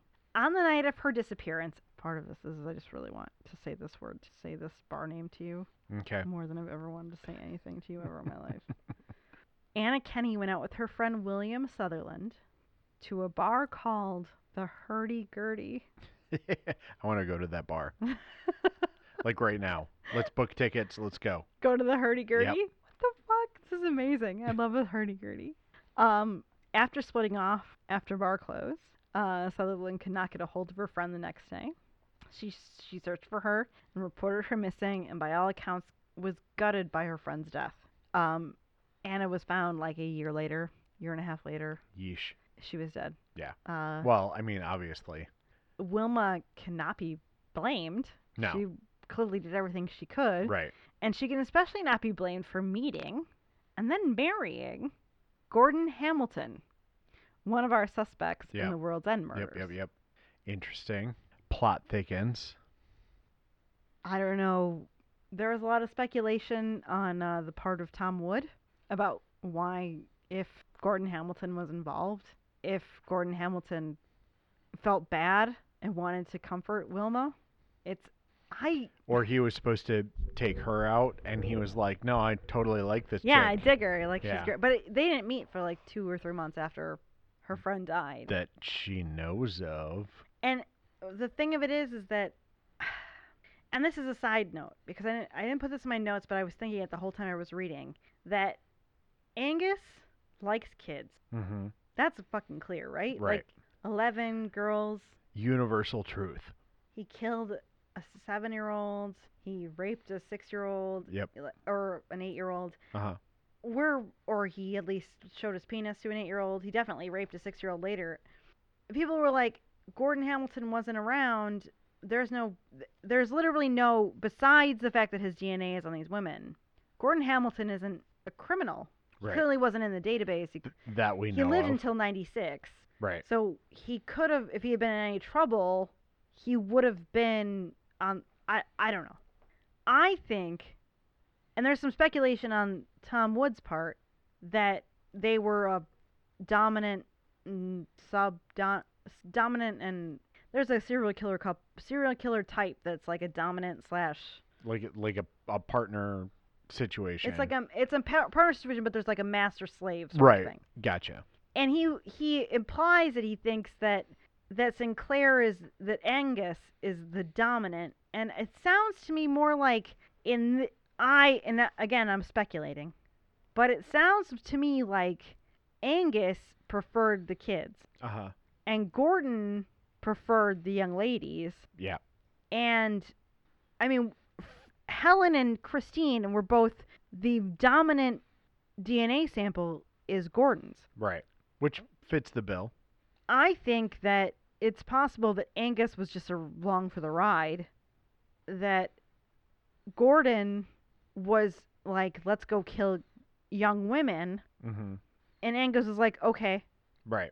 I'll go with you. And occasionally I'll masturbate on the body. But mostly, Angus was all about the kids. Mm-hmm. So I think that they were both criminal minds. Because they were, what they would tell their wives is they were going fishing. Ah. and they would never go, they would never bring back fish. Yep. Because they ate them while they were out there, obviously. Or Exactly. you know they weren't fishing at all. So I think that I think that they would maybe take turns. This weekend we'll go get the the young women. Next weekend I'll stand around and not masturbate on children while you fuck them. Right. You know, like it just feels very much like a partner situation where they were both on equal footing. That is just my opinion. Right.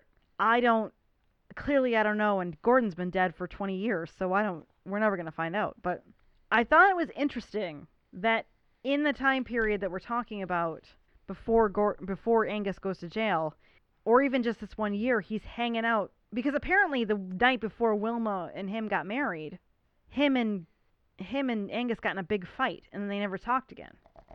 So maybe Angus went, "You're not supposed to marry the fucking girl of the friend who we killed." Right. You know, like Right. it seems very much like there was a bit of a like come on you guys connect some shit together like i feel like i'm doing some job for you that i sh- that other people should be doing Yeah, but I mean, like at the same time, like that's not like there's no like hard evidence that supports that, and and as a police person, you would have to follow like hard evidence. yeah you're right Otherwise, like, oh yeah, we have a suspicion that this is what happened. Well, how are you? How is that going to hold up in court? Don't fucking follow that lead because nobody gives a shit, and unless you can pr- provide some hard evidence, nobody. It's not going to provide us anything that we can use in court. So that's a good point okay so moving on uh obviously they're gonna question sinclair but he won't say anything. Right.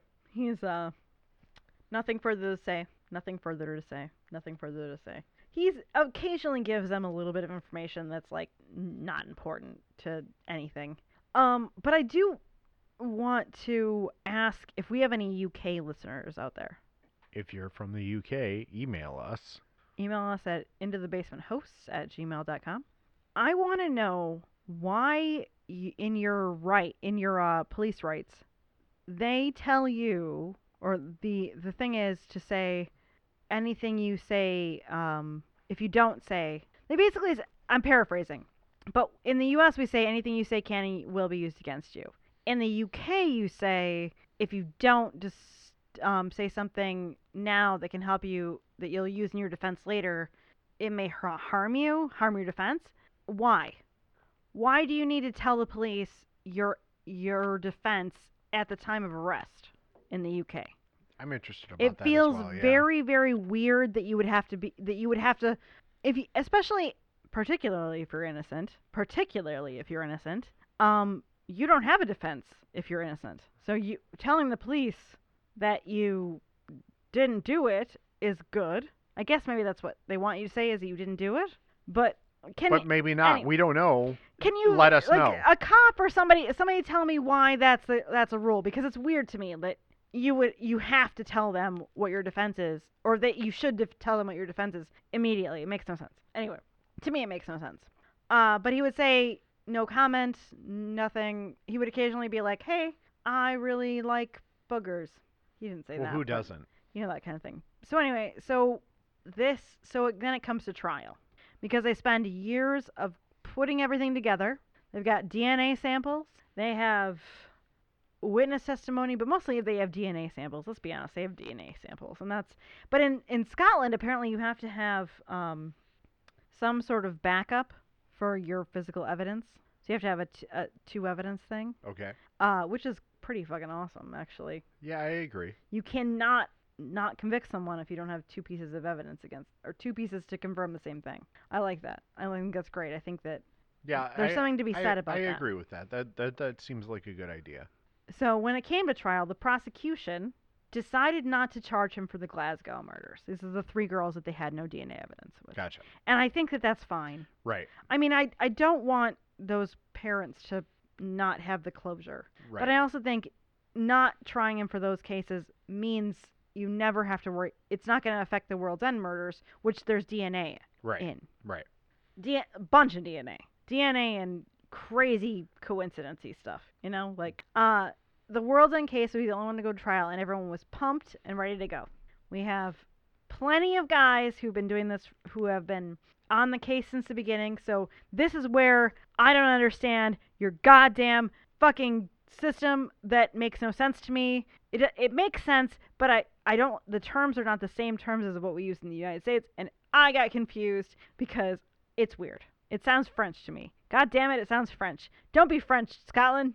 So the advocate deputy deputy depute advocate depute it's D E P U T E. So this is what I I assume the advocate depute depute depute uh, depute depute de- whatever it's depute deputy is what I want to say because that's what we say in the U.S. Advocate depute depute I think is an investigator who helps the police. Okay. They're the one who is like the assistant to an ADA. They- Okay. They, do the research. That's what I think. They had a guy who had been with them since the beginning, Okay. since the beginning of the Trinity, op- Operation Trinity. But that motherfucker got fucking bumped up because he was real good. Okay? So he he bumped up to avocat, not depute. He is an avocado now. Okay. Okay? Okay. But then there's a lead pros- procutor fiscal, fiscal, procutor fiscal, which is an ADA. It's just an ADA. Okay. Okay, like Yeah. I figured that out. That was easy. Yeah. Yeah. But th- and there's also a Lord Advocate, which is a DA.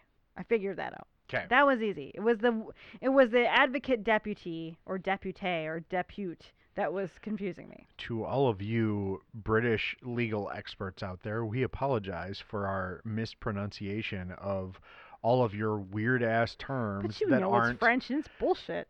To be honest, we're not. I tried. To be fair, we'd probably be m- mispronouncing the heck out of some uh, uh, American legal terms too, if this was a, an American case. You're right. If we were, if I, Because we're not legal experts. We're definitely not British legal experts. So. but is this British or Scottish? I mean, I feel like Scotland has a different whole whole different system than England does. Uh, I, I don't know about their legal system, so Exactly. Yeah. We don't fucking know. yeah. But- we we know enough to know that we don't know anything. So We, we are sorry. We're very sorry. Um. Anyway, my so I've used those terms. Adrian wanted me to talk to you about them earlier, but I I was like, no, it's legal stuff. So I don't want to. Um. So what happened was everyone got promoted. So everybody was really pumped to go to trial, and then the advocate depute depute got got bumped up, and then the lead procurator procurator fiscal got bumped up, and these were the guys who were like they knew the case really well and they could handle the case and they knew they had gone through and they had said okay. they could pr- procurator it real good. exactly they could procurator it or prosecute it very well and unfortunately when it got passed on to the next group which were a, probably a group of people who were just as well capable of doing this but just didn't know the case as well and the new people the new uh, procurator fiscal and advocate depute um, decided not to it's, it's low copy dna that's what the one the thing i was trying to think of earlier Okay. slow copy DNA, it's basically partial DNA, um, that was found on the ligatures, they decided to not include it. And because they didn't include that, they didn't include um, some experts that were ligature experts, but actually not experts. And the not experts were willing to talk about what happens when you tie a knot and how, if you are normally going to tie a knot, that you would, like, I would tie a granny knot. That's what a normal knot is. It's called a granny knot, right? Yep. Um, what kind of knot would you tie? Square knot. A square knot. But there is a everybody ties knots the way they always have tied knots. And Angus had tied knots. Who had been a netter. He had done um, fishing net Okay. tying. So he'd he'd know some fancy knots. So he would know an, a specific knot that you would tie in fishing net. And this is the knot that was tied for one of the knots for around the girls' necks. So the ligature slash knot experts, they're out. Okay? Okay. In addition to this, Sinclair claimed that the girls had consensual sex with him Okay. and Gordon, Hamilton, Right. and that afterward Gordon dropped him off so he could go fishing. At like two in the morning. They all Yeah. just dropped him off. He just goes fishing by himself. They drop him off to go fishing. Anyway, so this is accepted. I I don't know. Again, this is a thing where I don't know how the court system works in a different country, so I don't want to say anything. But I think it goes if the jury or the court, so the judge, Uh huh. believes what you say, they just go, "Oh, will we accept what you're saying?" Gotcha. So they accepted that he had had consensual sex with these girls. Okay. The court did. Gotcha. I don't know if that means the jury or the judge did. But either way, it's fucked up. He clearly that's a really weird like they were out partying all night and then they all had consensual sex together and then Gordon killed the girls but after he had dropped off his friend, there was no it it doesn't make sense Right. that it was accepted didn't make sense to anyone, and this doesn't make any sense either. So after the prosecution ends its case, so in the United States, every every uh, the, my understanding is that every defense attorney says, "Oh, there's a they didn't prove their case, so let's drop the case." Right. And three quarter um, ninety nine not point nine percent of the time, the judge says, "Fuck you, do your version of the case and shut the fuck up." Right. Well, after the procu- prosecution ended its case in this case, the defense said they filed the motion for no case, which I assume is the same thing as what the defense in the U.S. would do. Yeah, so, yeah. oh, there's no case. This was bullshit. Let's just drop this shit and get on with our day. Well, the judge agreed that there was no case. So he dismissed the case, and in in Scotland at this time, there was no avenue for appeal for the prosecution. So the prosecution can't they can't read Right. they, basically, this is the thing. They can't appeal this verdict, and they can't retry him because then they risk double jeopardy. right. But here's where I was like, what the fuck? Because in the United States, double jeopardy is held pretty sacred. Right. In Europe, double jeopardy is thought as an antiquated law. Okay. They think that it's bullshit. Gotcha. They look at it and they go, that law is an old law. That's a death penalty law. That's a, you know, people just want to put people to death so they'll try them until they can kill them, sort of thing. But nowadays, there's so much appeals, so many appeals that you can, the law is meant to protect you as a, if you're a criminal. Okay. Especially if, and they especially think it's bullshit if you were convicted of a crime and the crime was 40 years ago and there wasn't the evidence that they could get now. Gotcha. Okay? Okay. So Scotland at this time still had double jeopardy, but England didn't, France doesn't, a bunch of other places have, have repealed double jeopardy. Okay. Interesting. And I this is where I thought you would be intrigued by this because Yeah. I thought that a double jeopardy was just a thing that was everywhere. Like a sacrosanct law. Yeah, but it's yeah. not. They don't they think it's bullshit. Okay. So because of because of this, Scot because of this case and because of they all all had already kind of thought it was bullshit, Scotland repeals double jeopardy. Because of this case. Basically because of this case. Interesting. In 2011, they overturned double jeopardy based on things like this case. I, I don't know that it was because of this case, but this is the case that everyone went, we have to really fucking do something. This, This is was bullshit. the catalyst. This guy clearly killed these girls. This is bullshit. There was some crap. We need to retry this case. But we can't unless. Right. So they overturn Double Jeopardy, but Double, Double Jeopardy still exists with exceptions. That's that's the thing. Is a Double Jeopardy you can't be retried for like if you were clearly not guilty of something. So what do they do? They go and search for new evidence. Because they can't they can't use the same evidence they've been using. Right. They got to find new They've got to find new evidence. Gotcha. But thankfully, thanks to those fucking brilliant motherfuckers Mm-hmm. who can who preserve that fucking evidence, they recruit a new company called Cellmark, run by Geraldine Davidson and her husband, and they are using a few new things of technology. This is we're talking 2011, 2012 here. Right. And so what they do is they are able to scan Helen's clothing and the ligatures using a technology called Crime-lite ML a filtered light source capable of screening for the presence of material exhibiting fluorescence, particularly body fluid stains, and then identify where they're the heaviest. So, like, you can look at a jacket and see where the heaviest stains are, and then swab them. They use mini filler. Mini. It says mini. It's called MiniFiler, I think. Uh, DNA was found in the folds and creases of the garments that made it obvious that they'd been left that the that these DNA samples had been left when Sinclair and Hamilton were trying were tying ligatures and using them. So it was new evidence that proved even more that they had killed these girls. So in addition to the new DNA evidence, the low DNA the low copy DNA was was let back in. And so and so because of that, ligature and the knot tying experts were let back in, so they could say, "Hey, when you tie a tie and you go like this, your fucking shit is gonna be there." Um, Helen's boyfriend, who I talked about earlier, very much like 75 hours ago. Yeah, the asshole that didn't have a phone in his house. They had to go to the payphone. That may have been. I don't know if that was the boyfriend, but that's definitely who we're assuming is the boyfriend. Yeah. But I'll tell you what. You know what he said? Helen was a virgin. So what do virgins not do? Have sex? Have sex with two dudes in one night with their friend along the well, for the I ride. mean, it's unlikely. It's highly unlikely. Highly unlikely. And it was proven that the girls, so this is the, because he had said that they had dropped him off after they'd all had sex with each other. hmm Uh, it had been proven that the girls had not put their pants back on, their underwear back on, before being killed.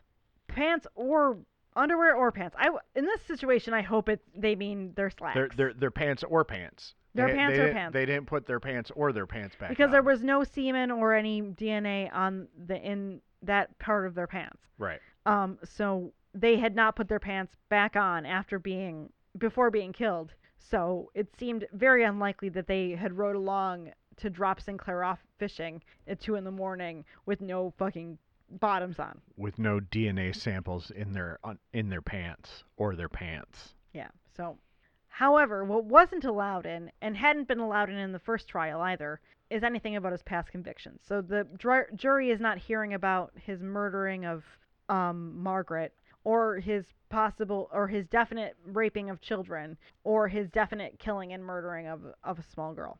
So this is my favorite thing about this is the jury took 2 hours to convict him, which is unprecedented. Quick as fuck. Yeah, that's basically like they. It doesn't matter. They just were like, "Fuck this guy. We're going. He's going to jail forever." Um, his past convictions were allowed in for the um Sentencing. sentencing. Nice. Um, and the unfortunately, for some reason, I we in the United States tend to uh, penalize people for a lot much longer than they do in other countries. Most of the time, they they penalize people for 10, 15 years, and they do everything they can to rehabilitate them. Right. In the case of Angus Sinclair, he was already in jail for forever. hmm Like the guy was gonna die in jail. Right. It's not. We're not worried about his uh, him being back on the streets. But also, they're also tied by the severity of the crime or what what you're being charged with. In this case, they couldn't give him a life sentence for some reason. I don't I don't know the reason for that. The judge, who is by the way a fucking gem and a half in my opinion for sentencing him to this, sentenced him to 37 years in prison. One for every year the families had suffered since October 1977. Nice. Clever sentencing on the on the judge's part. And that is the case of the World's End murders. Well, hey, you know what? A plus police work on the part of the uh, Edinburgh Police Department and the uh, Lothian area detective people. I'm gonna find it. Um, yeah, they're great, and I am glad they're out there, and I'm glad that they keep continue to take their job seriously because everybody from 1977 to 2014 took that case as seriously as they fucking could. Yeah, and like sorry, Tom Wood, for giving you a little bit of shit for not being a good, very good use more, grammarist. use more commas in your next book, dude. So, if you really, really, really want to uh, get us on social media, we're Into the Basement at Twitter and Into the Basement Podcast on Instagram. Yeah, hit us up. Uh, if you'd like to email us, it's thebasementhosts at gmail.com. Uh, and if you really, really like us, like big time, Rate us. Rate us, rate us, rate us. Oh, rate us everywhere if you can. Yeah. But um, definitely rate us on particularly rate us on iTunes. definitely rate us on whatever platform you listen to us on. But uh, if you feel if you're feeling froggy, go hit us up on iTunes too because we We don't have enough. We don't have enough. we love you guys and, uh, And we hope you- you love us too. If you like what we're doing, please let us know because we're still pretty new to this, and even though we really like doing it, um, it sure wouldn't hurt to hear a little bit of, uh, "Hey, you're doing okay," or "Hey, you could improve this," or "Hey, fuck you, you suck." I like to know. So we'll see you in a month. Bye.